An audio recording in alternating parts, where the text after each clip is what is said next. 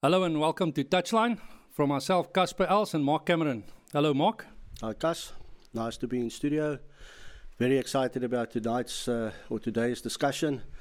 Um, obviously, we're talking with an astute coach and then Currie Cup rugby. So, looking forward to this. With us to, today, we've got Mr. Sean Erasmus. Sean is currently one of the coaches at the Emirates Lions. He does defense and breakdown.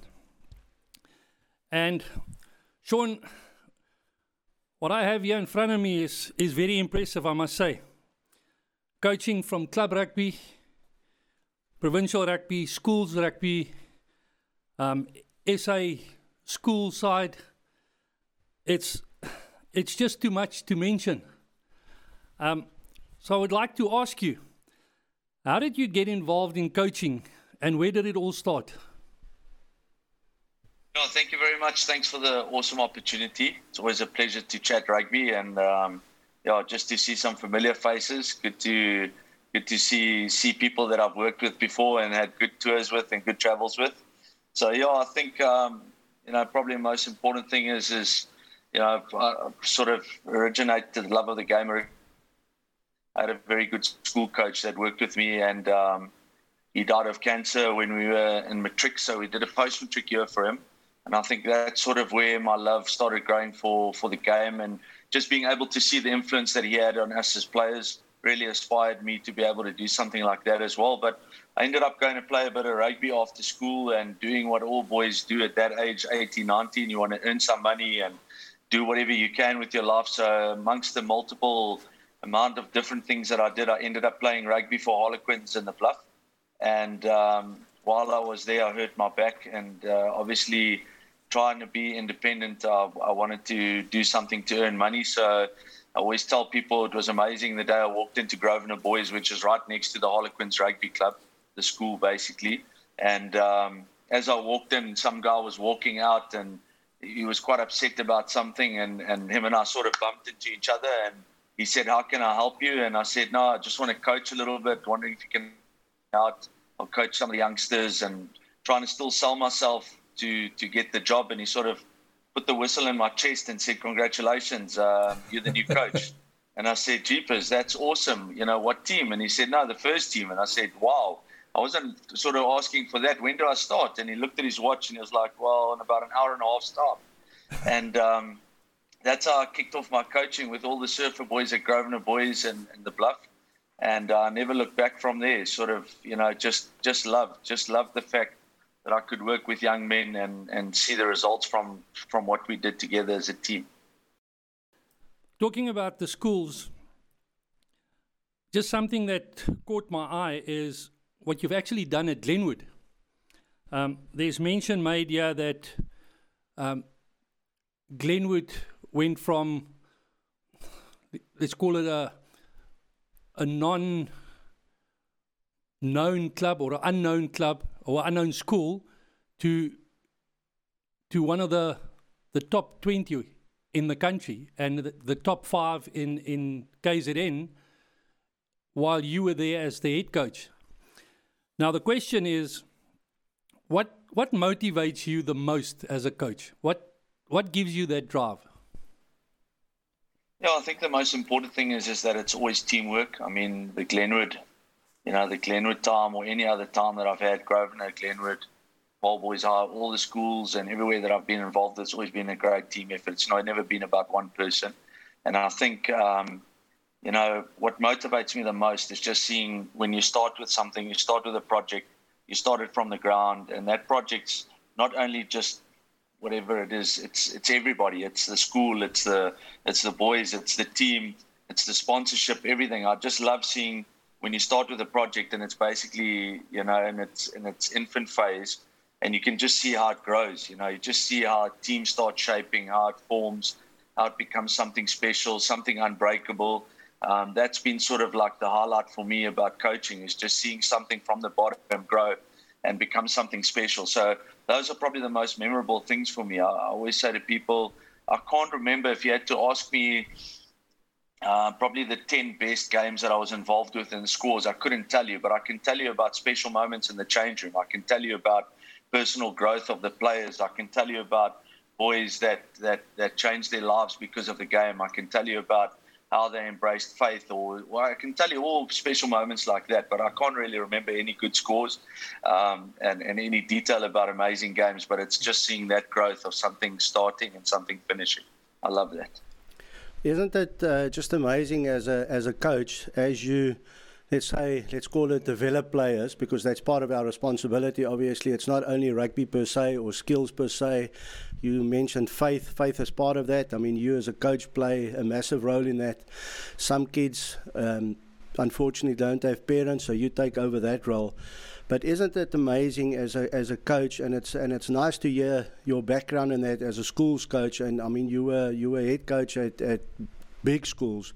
Um, part that a coach can play in a person's life, regardless of whether he is successful as a rugby player or not. But just you as a coach has that influence to change his mindset in certain things. Yeah, definitely. You know, a lot of the boys well, not everybody ends up being a professional rugby player, but everybody has the choice to become a great man. And I think that's that's like the most amazing part for me is, is when I see the boys from Glenwood or from wherever I've been involved is we still hug each other. We still we still got that intimate relationship. We've still got that bond, you know, and that that's what makes it absolutely special.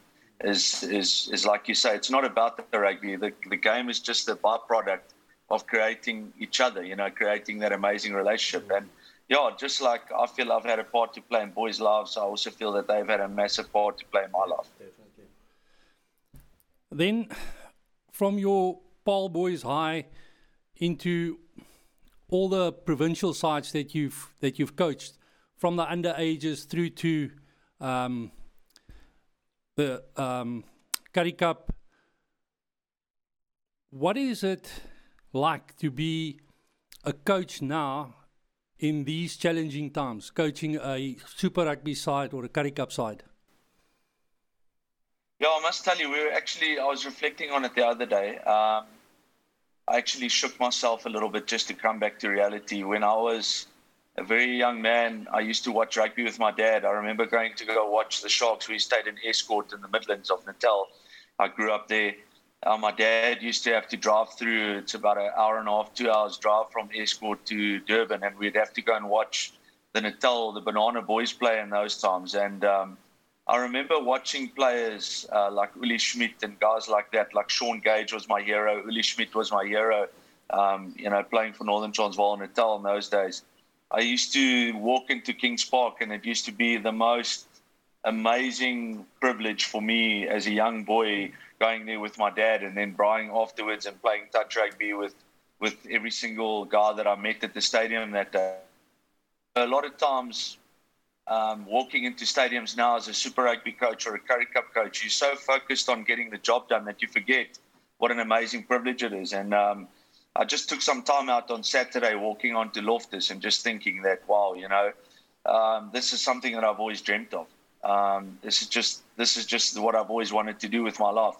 So I think, um, you know, coming back, I think the most special thing about being involved with the Currie Cup is just exactly that: is having the the privilege of of being in the back room where nobody else gets to see how everything happens or goes down before the, the whistle blows.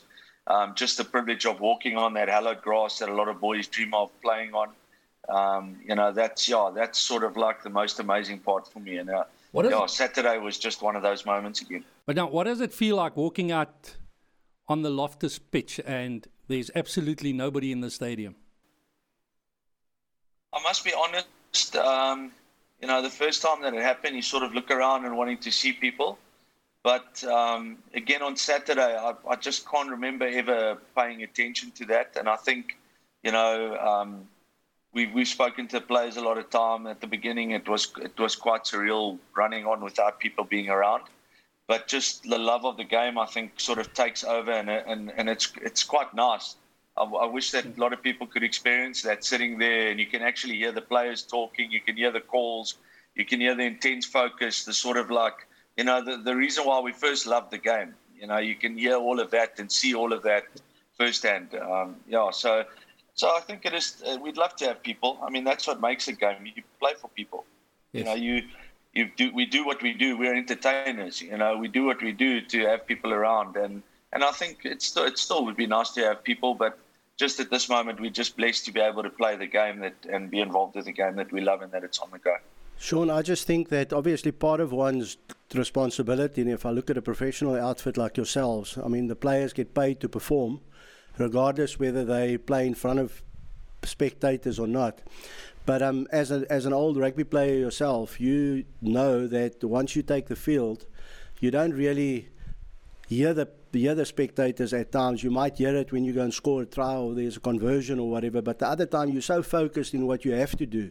So, being a professional outfit, I assume that yes, it's nice for the players to play there, but that is secondary to them because they are there to perform. And obviously, like yourselves, you had to you had to play in a semi-final to try and get into a final. So, um, although it's nice to play there you guys have played the whole Currie Cup season basically without any spectators, so it wouldn't have had uh, a massive effect on your players' preparation and motivation and that. Am I right? Because they, they don't really hear anything like that. Yeah, you know, I think it's just something that we decided early on is that we're not going to be focused on that. Um, it is a job that we need to do. And remembering that we were off for like three or four months where we didn't do anything. So when we used to have team meetings and during lockdown, the players would say they don't care what they have to do. They just, just want to play. play. the game. You know, yeah. it's, it's not really a focus for them. And mm. yeah, just while you were talking, I was just remembering playing. Um, and I see Gus now wearing a Toti shirt. So you would remember surely, you know, playing at Harlequins we never heard the crowd, but you always used to hear that song when he scored a yes, try. Yes. You know, uh, the mighty Quinn. Yes. So that's usually what we used to hear quite often. Uh, my days playing for Harlequin. So yeah, that was a good sound at least. I still, I still go back to that song every now and again. So one of my European teams that I follow is obviously Harlequins, and uh, it started because yeah. of the song at Harlequins. we coach. Well, I Amazing. didn't play there, but coached there. So um, I hear you exactly, and and that is something that sticks with you as a as a fond memory. Yeah, okay, I, I just want to ask another question now that we are on the Currie Cup and Super Rugby uh, side of it, uh, more so for our listeners and the aspiring coaches that are out there. Um, obviously, you've come through the ranks. I mean, you and I coached together before. We, as you said, we went on tour and whatever. But all of that is amateur, and those are times that that's your passion that drives you. Obviously, you're in a professional outfit now. Um, prior to that, you were uh, SA schools coach and so forth. There already it started, although it's amateur, it started becoming semi-professional, if one can if one can mention it like that. You've now converted into a professional side of it.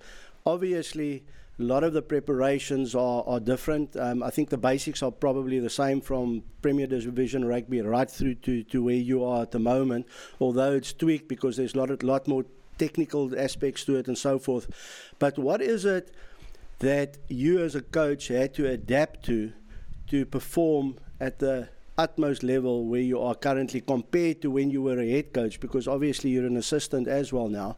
Um, what changes did you have to go through? How did you have to rethink about things and, and, and do things yeah, I think you know people uh, quite often ask me that question and then ask me to revert it back to schools rugby. What's different? And it's it's it's quite a sensitive question because you're never going to keep both parties happy. But I think you know, with everybody within their own right as a coach is very proud of the work ethic and the work that they put in. So they never want to feel that they're doing less or more than somebody else. But I think you know probably the probably the most significant difference for me is is the workload.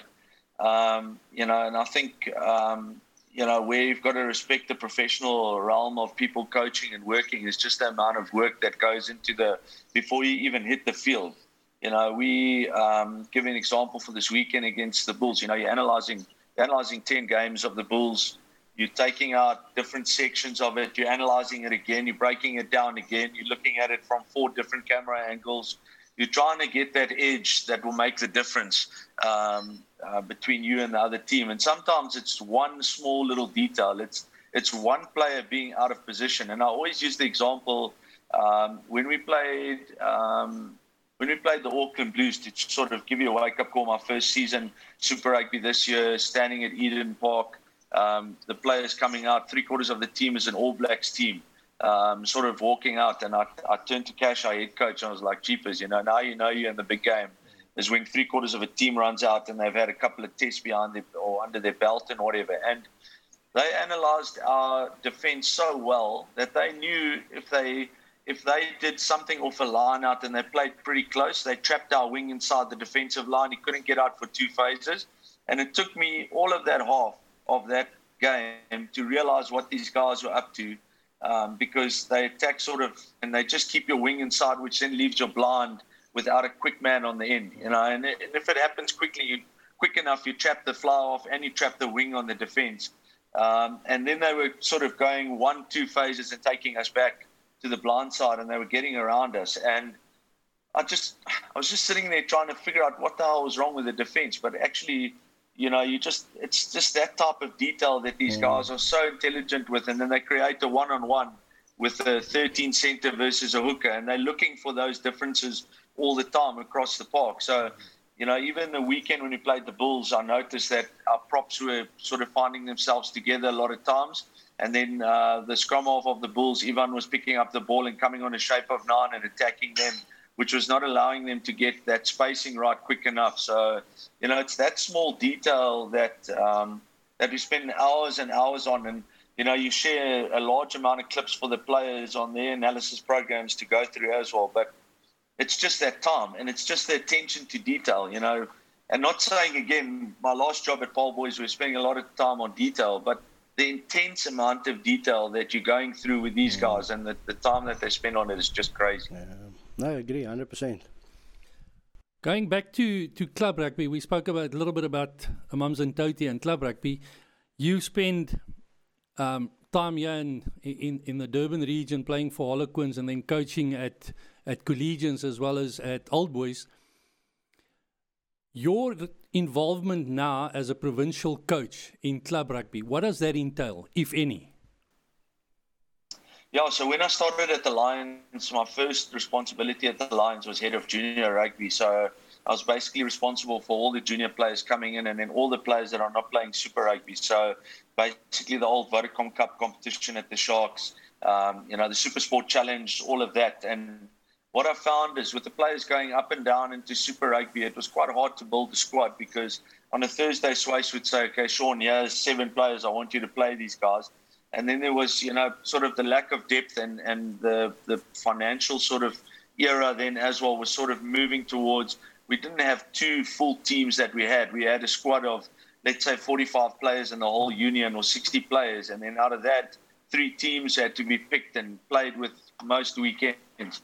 So I started going with Alwyn Hollenbach that, that was involved with Roodepoort, and I, I, ended up going there and fetching players because I feel, you know, if you look at just the Natal system of the club system there, Natal club system is amazingly strong, just as what it is in Cape Town. And a lot of those players are actually good enough to play um, provincial rugby. They might just not have that opportunity. So we were spending a lot of time there, especially in my first year recruiting um, players out of the club system and bringing them in. The nice thing now is, is you've obviously got Varsity Cup, um, your Wits and your UJ Varsity Cup. So it's nice to have those young players that come into your under 20 system. And then from there, you can sort of have a look at them. But yeah, club rugby is hugely important. Can I just ask quickly on that? Um, part of the, the questions that I'd like to ask from a Lions perspective, you're talking about youngsters now, you're talking about club rugby. Um, and obviously you being involved in the juniors as you joined the Lions, what is what is your junior ranks like in the sense of depth? And obviously, I'm, I'm, I'm sure your academy is, is functioning um, and all the feeders coming through. If I look at your the line side specifically that has been playing the last few weeks, many of those are youngsters that have come through the ranks, and obviously it all bodes well for the Lions in the future. Um, and to reach the semi-final was was actually quite great seeing where you guys came from in the beginning of, of, of the season, if I can put it that way. So, how's your depth? Are you guys looking good going forward? Because obviously the Pro 18 is still on its way. Yeah, I think, you know, starting with Akibs and then Swys and now with Cash, I think what, what they've done well in conjunction with everybody is to give the young players opportunity to play. So all of our young players that we've contracted – we've really sort of put a lot of trust into those guys and said, you know, we want you to play and we want you to get your opportunity. So if you just look at this this season alone, you know, like guys like Morné van den Berg, the scrum off, um, MJ Pelser, the six flank, Franco Horn, the Lucy, you know, Ruben uh, Schoeman, all those guys have come through our junior program mm. and they're getting an opportunity to play now. And, you know, we just had a planning meeting this afternoon and looking at the list of players. We, we, we want to encourage again, you know, for pro rugby to use some of those young guys. Um, and we're trying to get them up the ladder as quick as possible and give them exposure. So the competition starting now in February will give again that opportunity for the youngsters. We're going to give all those youngsters a full run and a full go um, because we want them to come through. We want to play them. Uh, um, it's just something the Lions have always believed in: is playing the youngsters and giving them, letting them earn their stripes to play senior rugby. Right. You're talking about players now coming through the ranks and, and developing and becoming better. What advice will you give? I don't want to I don't want to say youngsters. What advice will you give any person that would like to get involved in coaching um, to to get involved and where to start and how to start? Yeah, look, I'm a firm believer earn your stripes. Um, I think it's the most important thing for any coach to do. Um, you know, working with a lot of young coaches now, they expect gold within the next week or, or very soon. And, you know, uh, looking at my CV, you'll probably see that I started from under eight junior club rugby. Yes. Uh, coached every single age group in Natal except for the Sharks main side, uh, right up until Vodacom. So for me, it was always about that. Working with a person like Garth Giles that helped me a lot with my development. Um, you know, he kept saying to me, you know, you got to be patient, my boy. You got to earn your stripes. You got to go for it. So I'll, I give the same advice to young coaches. Yeah, um, try and be diverse in the sense that coach at a primary school, coach at a high school, coach at a club, get involved at club level, coach there and and sort of go with three teams. And then the guys tend to say, "Jeepers, three teams. How do you do it?" And I saw. I remember coaching five teams at once um, when I was involved at Natal Rugby. You know, it is really about being diverse, earning your stripes, getting a different feel. What you learn at primary school, funny enough, at one o'clock in the afternoon from one to two coaching at a primary school, most probably or 99% you're going to use it effectively at the high school. And what you learn it with the high school boys I ended up using with the club guys at six o'clock in the evening. And what I learned from the club guys, I ended up using at the Sharks Currie Cup under 19 and Vodacom Cup side.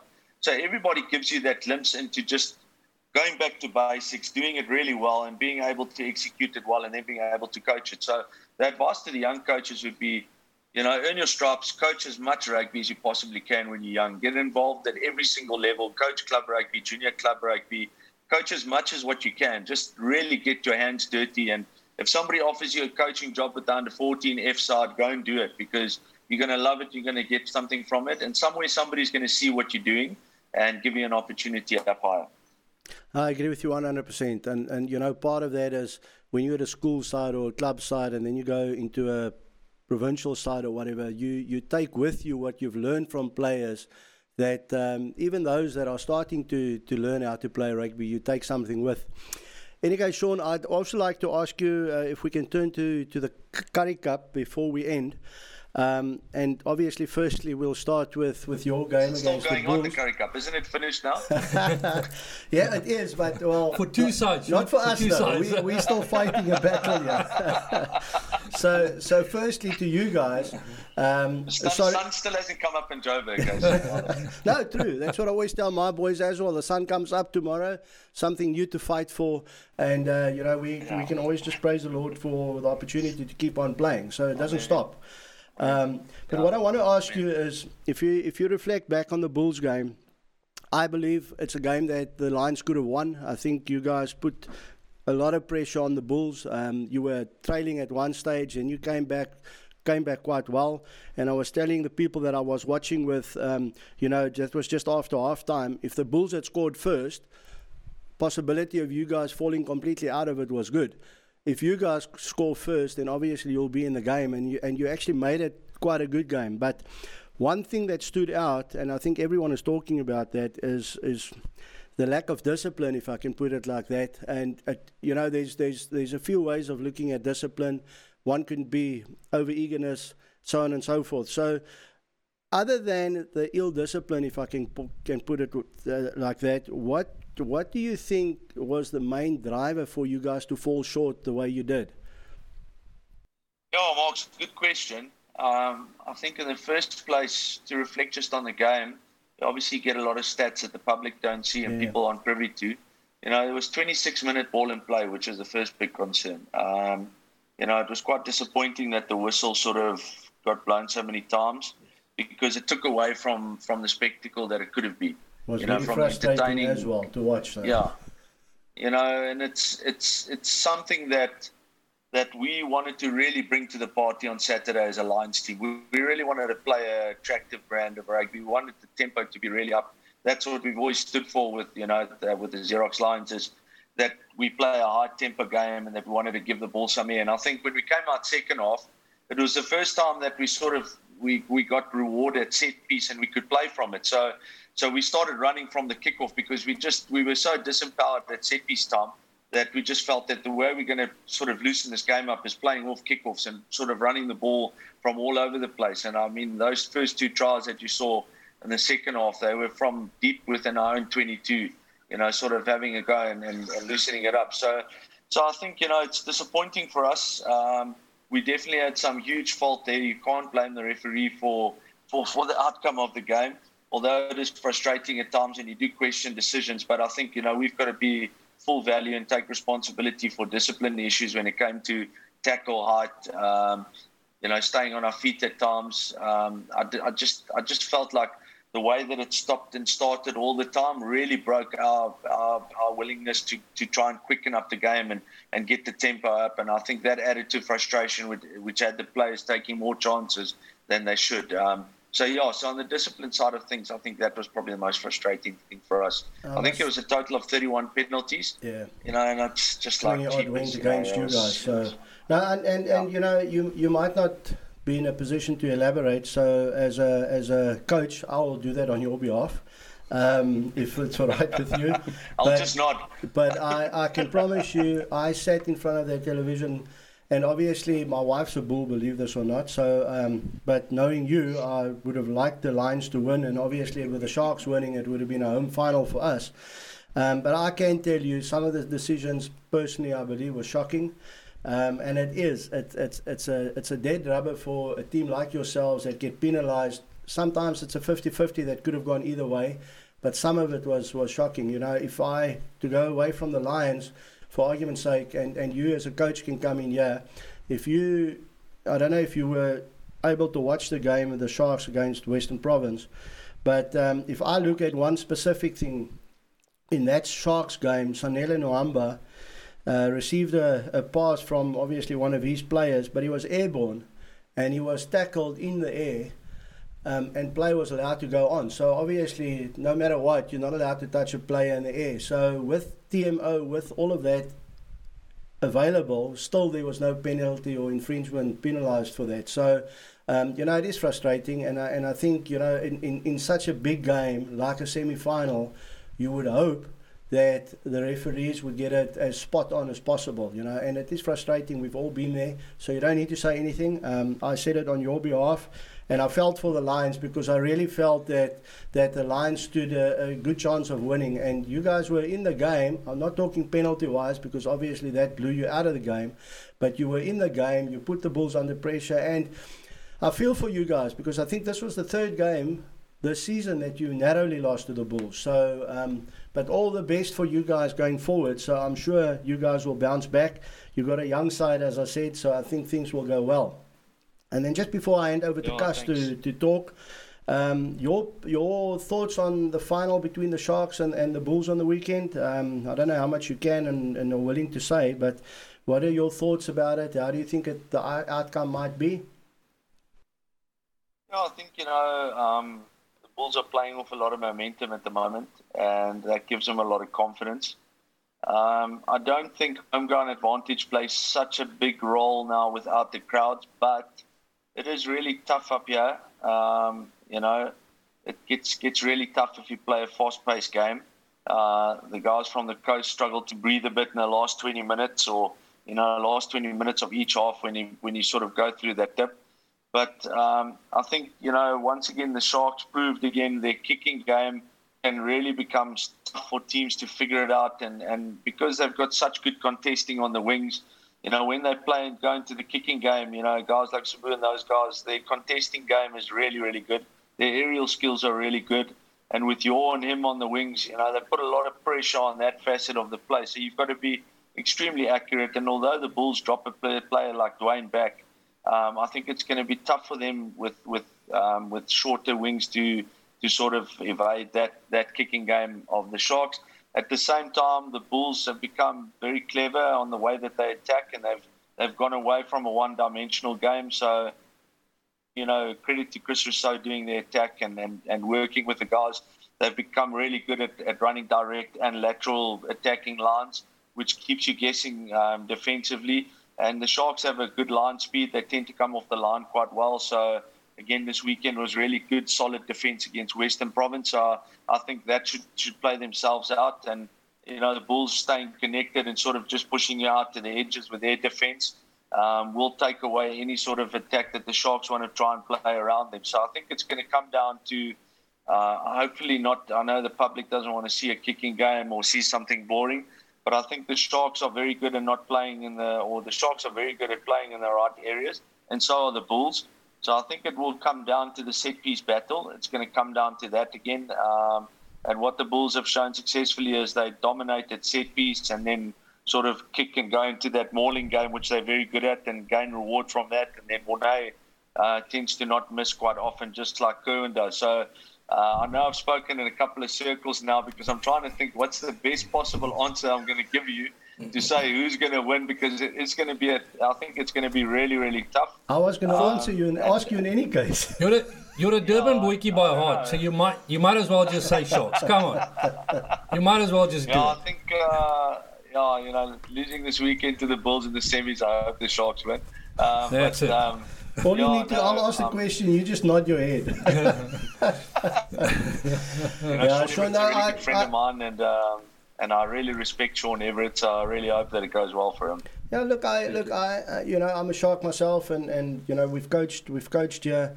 Um, one cannot take away the Jake White influence at the Bulls, how the Bulls have turned around in the last season or so since he's been there, what he's done to the junior structures.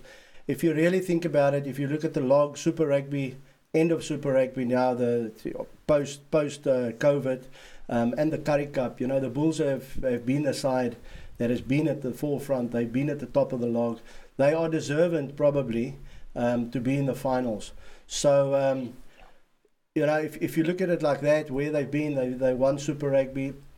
You know, I know it was difficult with regards to COVID and some of the matches that didn't play, take place, but they deserve to be in the final. As you rightfully said as well, a final is a 50 50. It depends who pitches and who can handle the pressure more than the other. Um, but, you know, as a Shark, I'd, I'd love the Sharks to win as well, but I think the, the, the Bulls are maybe a pace or two ahead, you know, so it's for us to, to bring it back to a level pegs and then try and take it. Yeah, you know that's why I'm really looking forward to the final. It's two great teams um, with with amazing players in key positions that can really turn the game on its head. So I'm I'm excited. I'll definitely light up the fire, um, get a nice carp choppy on the on the bra and watch the game and just enjoy it. So I'm, expect, I'm expecting a message from you on Saturday to say good luck to the Sharks and we'll celebrate. will do. Will there you go, Shane. Thanks, Sean. Thanks a lot for the chat. I really appreciate it. Thank you very much, Sean. Appreciate your time, and please um, tell the union as well. We appreciate them allowing you to talk to us. Um, it was very nice hearing all your insights and having you on our show. Thank you, and uh, I'm going to try and make a plan to send you guys something special in red and white that you can uh, maybe give to one of your listeners, and hopefully a gift or two for you guys as well just so that there's a little bit of color in that background there. It's very black and white. So well, that's what sure should be. we dress like that specifically for you. no, Thank you. Thanks Thank for the opportunity, and um, to everybody out there, God bless and, and enjoy it. Thank you. God Thank you very you much, too. Sean. Thanks, okay, Sean. Thanks, guys. From myself, Casper Els, Sean Erasmus, and Mark Cameron, have an absolutely great rugby week.